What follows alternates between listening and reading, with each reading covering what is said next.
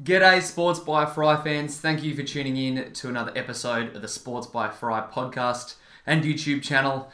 My name is Fry, and I am back in a uh, less than optimistic mood. Let's just say that. Uh, doing the round three wrap up for AFL Fantasy. Uh, for those tuning into the podcast, you won't be able to see, but I'm wearing my Carolina Panthers jersey because I'm about ready to give up on the fantasy season. I tell you what, I'm three weeks in and I am hating it. Nah, not really, but it is tough when your team doesn't put it all together. But I only uh, scored a 2010 on the weekend and I continue to slide in rankings.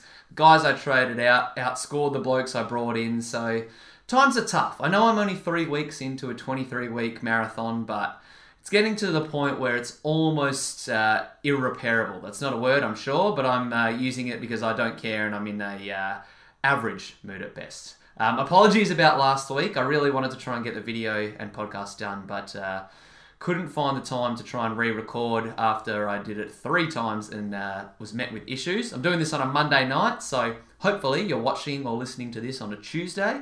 That is uh, my plan. Hopefully it's Tuesday morning, might be a little bit later, but uh, I'm going to wrap up everything round three, talk a little bit about my team because while I'm sure you're here and very interested in the large fries and coke, it's not the only reason that you're tuning into this video or podcast. So without further ado, let me dive into today's episode.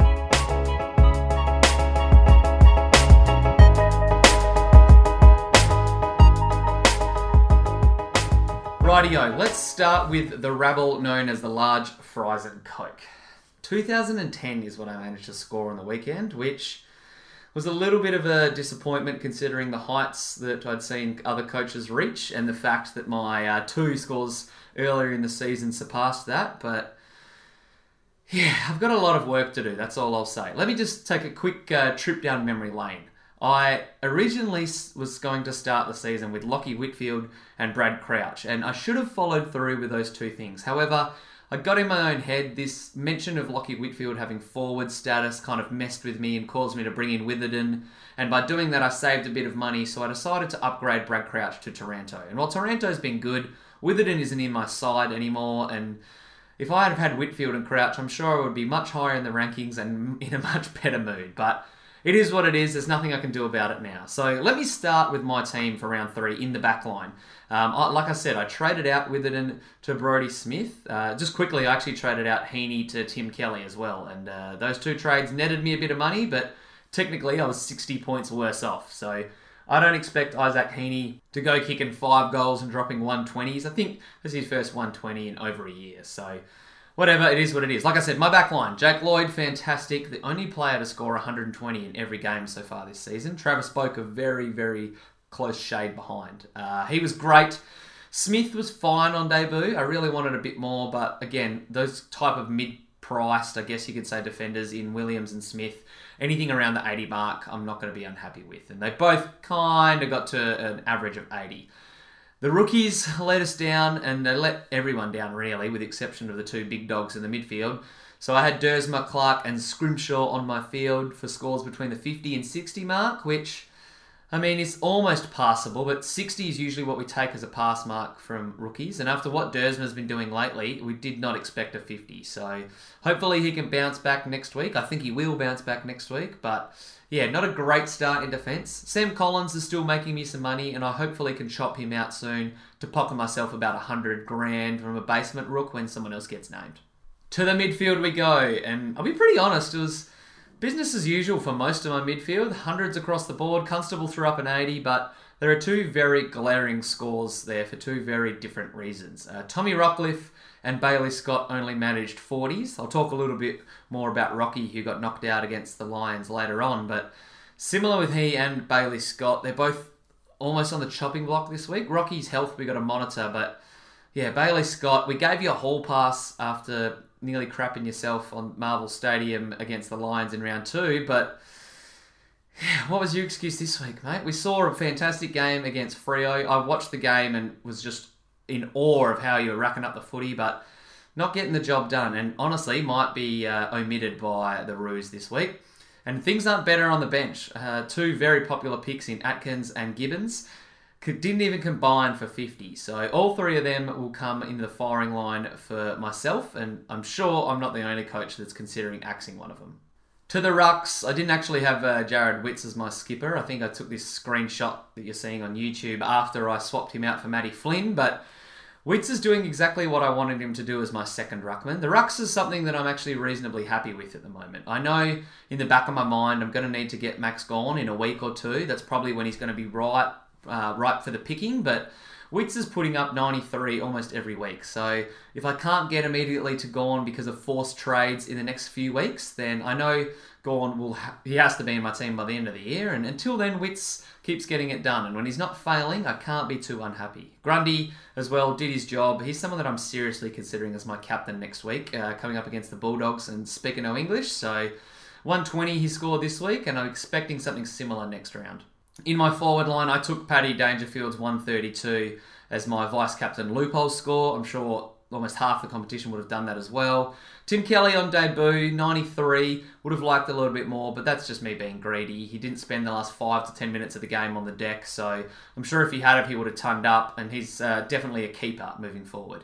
One bloke that is not a keeper, and I'm really stuck at a crossroads as to what to do, is Josh Dunkley. I've seen a lot of flashes this season of fantastic scoring potential, and I know that if one of those Bulldogs midfielders goes down, Dunkley's going to go back to 110, 115. He's going to be in the midfield constantly, but he's got an okay role in saying that, actually. He's playing a lot near the footy. He's played in the centre bounces, but he's just failing to fire, really, to start the year. And I kind of wonder if I'm just pushing crap uphill and uh, taking a chance on him and nothing's going to come to fruition. But with the exception of Trav Boak and maybe Jack Billings, there aren't a lot of other forwards out there that I like the looks of at the moment. Devon Smith is someone who's still kind of coming down in price with a high break even, but yeah, Dunkley might survive. Might is uh, in italics, that's for sure. But yeah, 85. Look, it's not the worst score, but we need a little bit more, mate. Hasn't topped 90 yet this year, so need that to change.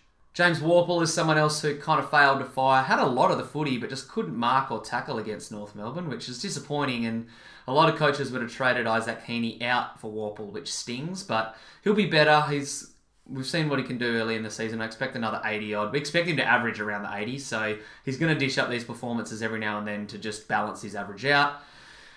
Will Setterfield is almost on the chopping block for me. He still has probably a couple of weeks of growth in him, and I think if Gibbons and Atkins can hold their side, they'll probably get forward status, which might see me do a little bit of shuffling and put Setterfield into my midfield bench. But yeah, 50s aren't going to cut it. Willem Drew, another bloke who didn't even get to 50, but he'll be better next week, I think. I think, I hope. Matty Parker, similar deal, but Brian Myers as well, we saw score well against Adelaide, so Mixed bag in my forward line. Dangerfield came to the party and Kelly was good on debut, but a lot of question marks in the large fries and coke, that's for sure. Righto, time to get positive for a change. Let's talk about my favourite five this week. And you can't really go anywhere else other than Lachie Whitfield to start the favourite five. Plus five he gets this week for me. 164, 12 marks, 43 touches from memory, a career high. He did it all against Richmond. I'm a little bit concerned as to why no one is running with Whitfield, which also makes me think that if a smart team sends someone to him, we could see an 80 or a 70 incoming. But he's look, he looks in career best form. He's at very, very worst a top two defender. I think he's he's clearly above Jake Lloyd right now, but it's one A and one B in my eyes. And yeah, Whitfield, for those that captained him on the weekend, were handsomely rewarded. And uh, even if you didn't captain him, having him in your side is better than not having him at all.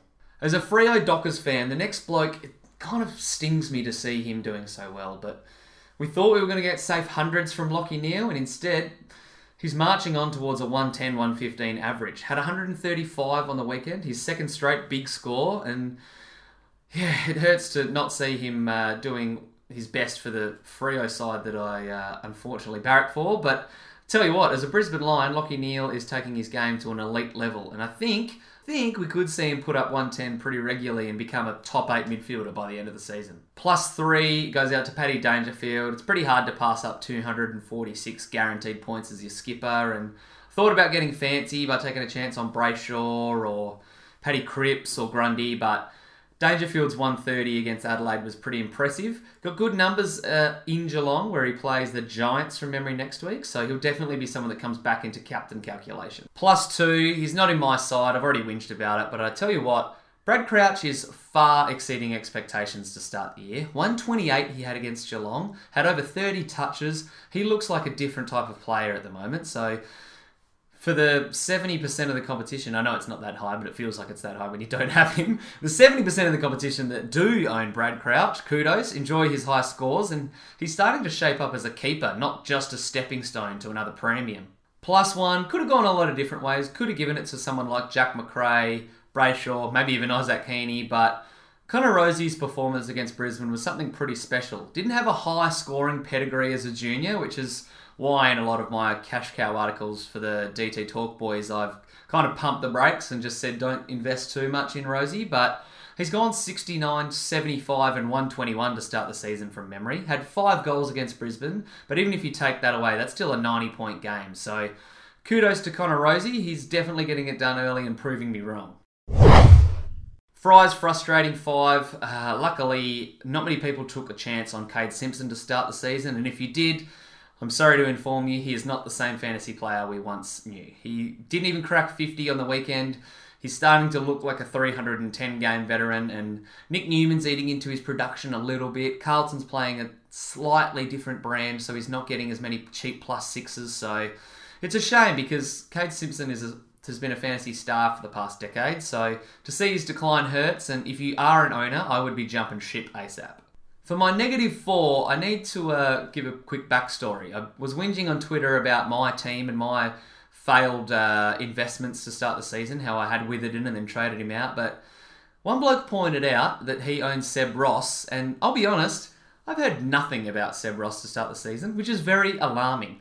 To start the year, I was very, very close to pulling the trigger on him because, funnily enough, I think I've said this before, back at the end of the 2018 season, I wrote about four or five notes and I stumbled across them before the first lockout and said one of them, the top one, was Seb Ross is a must have for 2019. And thank God I didn't listen to my own advice on that one. He's averaging 77 to start the year, only managed a 60 or 64 technically against Freo, so he hasn't bled too much cash, so you can potentially chop him around for someone and maybe make a bill of value, play the break even game, but yeah, I don't know what's going on with Ross. It's a fantastic question.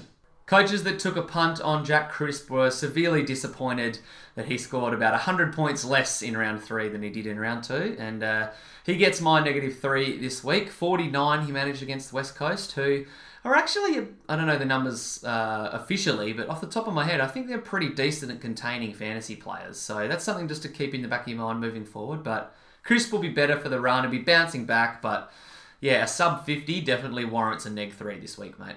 Now, I know I'm not the only one who is excited at the idea of putting Gary Ablett into your fantasy forward line, but after a couple of lackluster performances, I don't think it's going to be an option, even if round 6 rolls around and he gets forward status. Not the way he's playing right now, anyway. Didn't crack 70 against the Crows on the weekend. He's doing his role for the Geelong team and actually leading to them winning games, but as a fantasy prospect, can't really see the little master turning it around this year. Finally, the neg one goes out to Justin Westhoff, who, from memory, was my first deck of DT card I wrote this preseason, and I was hype on the potential of Westhoff continuing his form from last year, but the addition of Lycett and Ryder being healthy just means that he's not around the ball as much, and as a result, his scores are suffering. He took five goals to score his huge score in round one and only managed a 55 on the weekend. So, if you are an owner, I would definitely look to ship him out and potentially bring someone else in because this Westhoff is not the same as last year's one. Time to talk trades. And if you happen to have robbed a bank lately, have a little bit of money in your back pocket, I suggest investing all of it into bringing in Lachie Whitfield. Now, I know I kind of just not crapped on him, but just uh, threw out the warning of a potential regression, but He's not going to score 150 every week. It'd be foolish to consider that. But he is likely to average 1.5, 110 and be in the mix to be the top defender. If not, be the front runner, or is the front runner at the moment to be the top defender. So he's not going to get any cheaper. He's just a tick under 800 grand. So if you can get to him this week, I suggest doing so.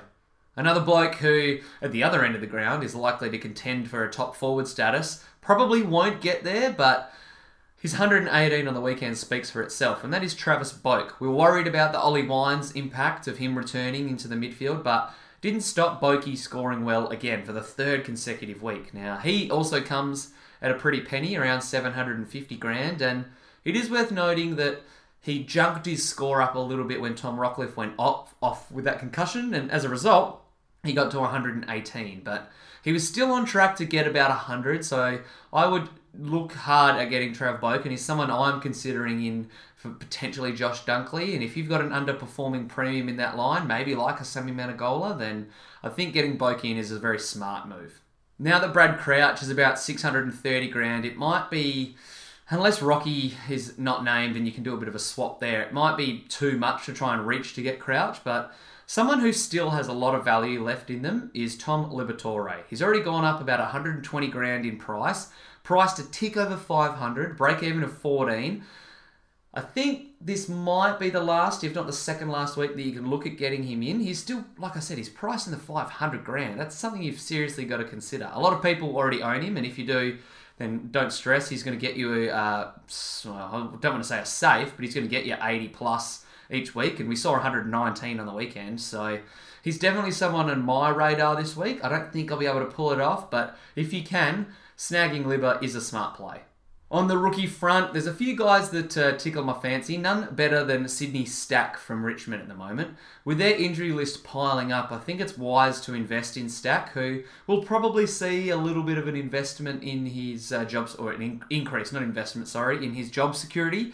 Now that Cotchin, potentially Martin with suspension, a few other guys are bowing out to injury we're likely to see Stack play a, a, big portion of games, and he looked fantastic on the weekend against the Giants. Had 89, kicked a couple of snags, was buzzing around everywhere. So he's a great downgrade target if one of those rookies that I mentioned in my team are failing to fire, like Atkins, Gibbons, or Scott. Stack comes into calculations for sure. Now, Connor Rozee's 121 won't be replicated every week, but he is still priced under 400 grand and he's someone you need to consider. If you don't have anything else to do this week, you might want to look at chopping Setterfield out and bringing in Rozee. Again, I I've been very uh, what's the word? I've been a non-believer of Connor Rozee because of his low junior numbers, but he's playing a great role for Port Adelaide. He's doing a little bit of everything, so I think after this big, huge performance against Brisbane, it, he warrants selection. When we're looking at guys to trade out this week, uh, first things first, you have to get rid of Dustin Martin. He's suspended, not playing well. If you still have him, I've said it two or three weeks now, get rid of him. Done. End of discussion.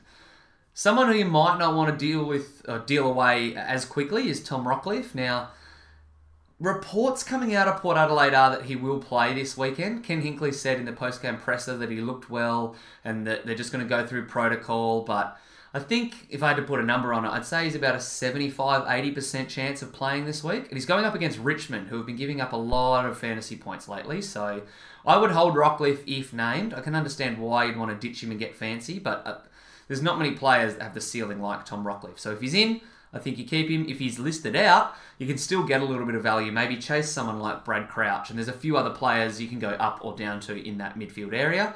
Nat Fyfe is someone who suffered another concussion on the weekend. His was a little bit more brutal than Tom Rockliff's, and as a result, he might not get up for the Western Derby this week. If you own Fyfe, I'd probably look to trade. Still managed to get his score up to about an 80. I think he had 78 from memory. So for that reason, we might see Fifey come back uh, next week, and you might want to just get fancy and do a bench swap. But I wouldn't advise it. If he's going to miss, which seems likely, I would ditch him.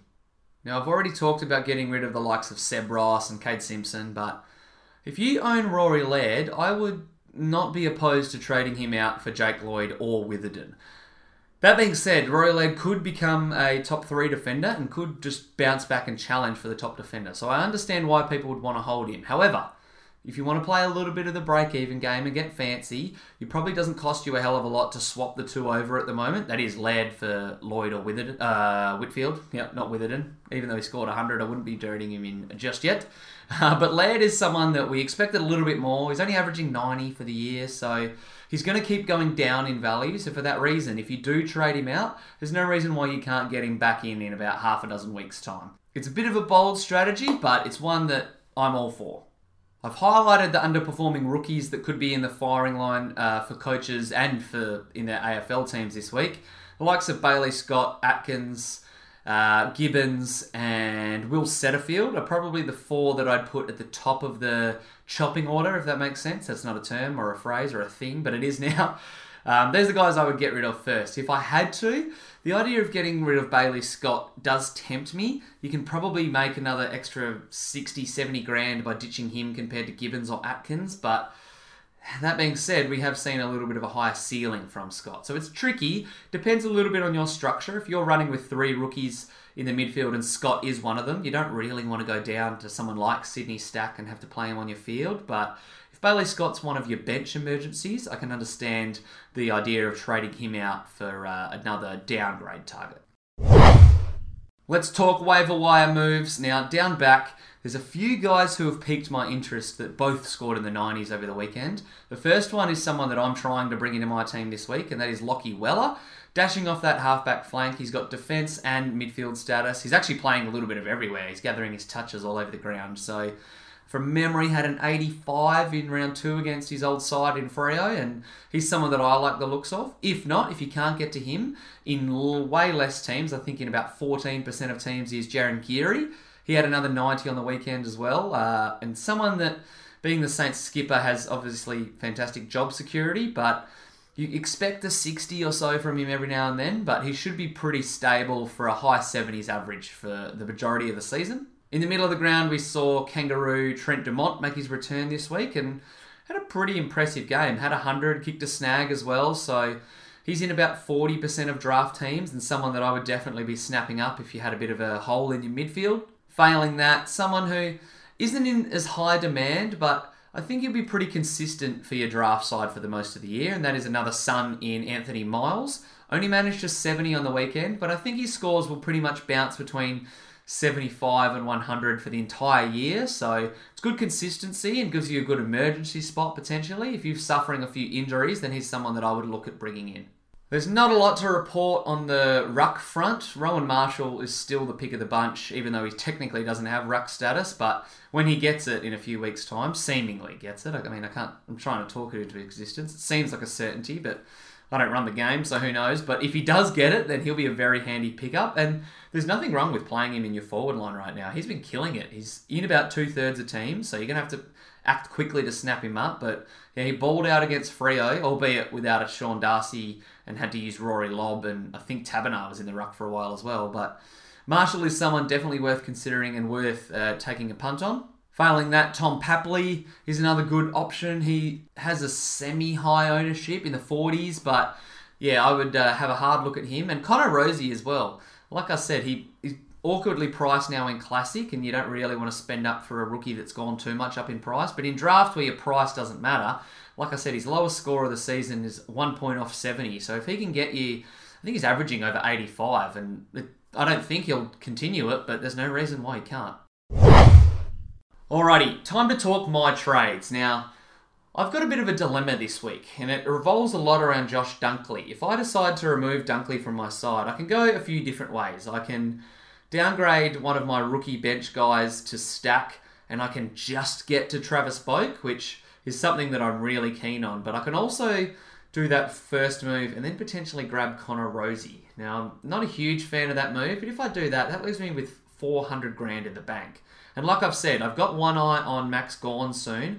Devon Smith is someone I want in my team at some point this year. I've missed the boat with some of these other mid-priced midfielders, so I'm just going to have to ride it out with the guys I've got at the moment. Maybe do a bit of chopping and changing should injuries take hold, but I think the smart move for me is just to keep doing the rookie game and just hopefully upgrading rookies one at a time. It's only round three, but I'm also already looking into my bye structure, and I don't want to own too many Port Adelaide players. I've already got Duursma, I've already got Drew, I've already got someone else I'm forgetting. But if I have Boak as well, and then try to get Rozee, then things could get a little bit pear shaped. Then I do have the idea of potentially just holding on to Dunkley, and fingers crossed he can get back to a triple figure average. But there's not many forwards that average in the hundreds, let's be honest. I don't know exactly the number, but from last year, I think there was only uh, three, maybe two or three. Um, Westhoff probably got there, and I think Devon Smith was the only other one. There's someone I know I'm forgetting, but still, if Dunkley can get his way back to the 90s, then he might be the fifth best forward, but it might be worth me just holding on to him. And if I do do that, then potentially I can get rid of two of my bench guys in Atkins and Gibbons, especially if I think they're both going to be dropped. And maybe get Stack and Lockhart in and just make an extra 40 grand, giving me again around 200k. So I've got a little bit of thinking to do. It might be foolish to try and pursue this Dunkley thing, and if that's the case, then swapping to Boak is probably my most likely move, and then I'll just have to wait and see which one of these midfield rookies gets the chop because if one of them goes, then Sydney Stack will have to come in. And that is the round three wrap up. Thank you for tuning in. Again, fingers crossed I can get this out Tuesday. Um, but yeah, thank you for listening, watching. Make sure you subscribe to the YouTube channel. Thumbs up if you enjoyed the video.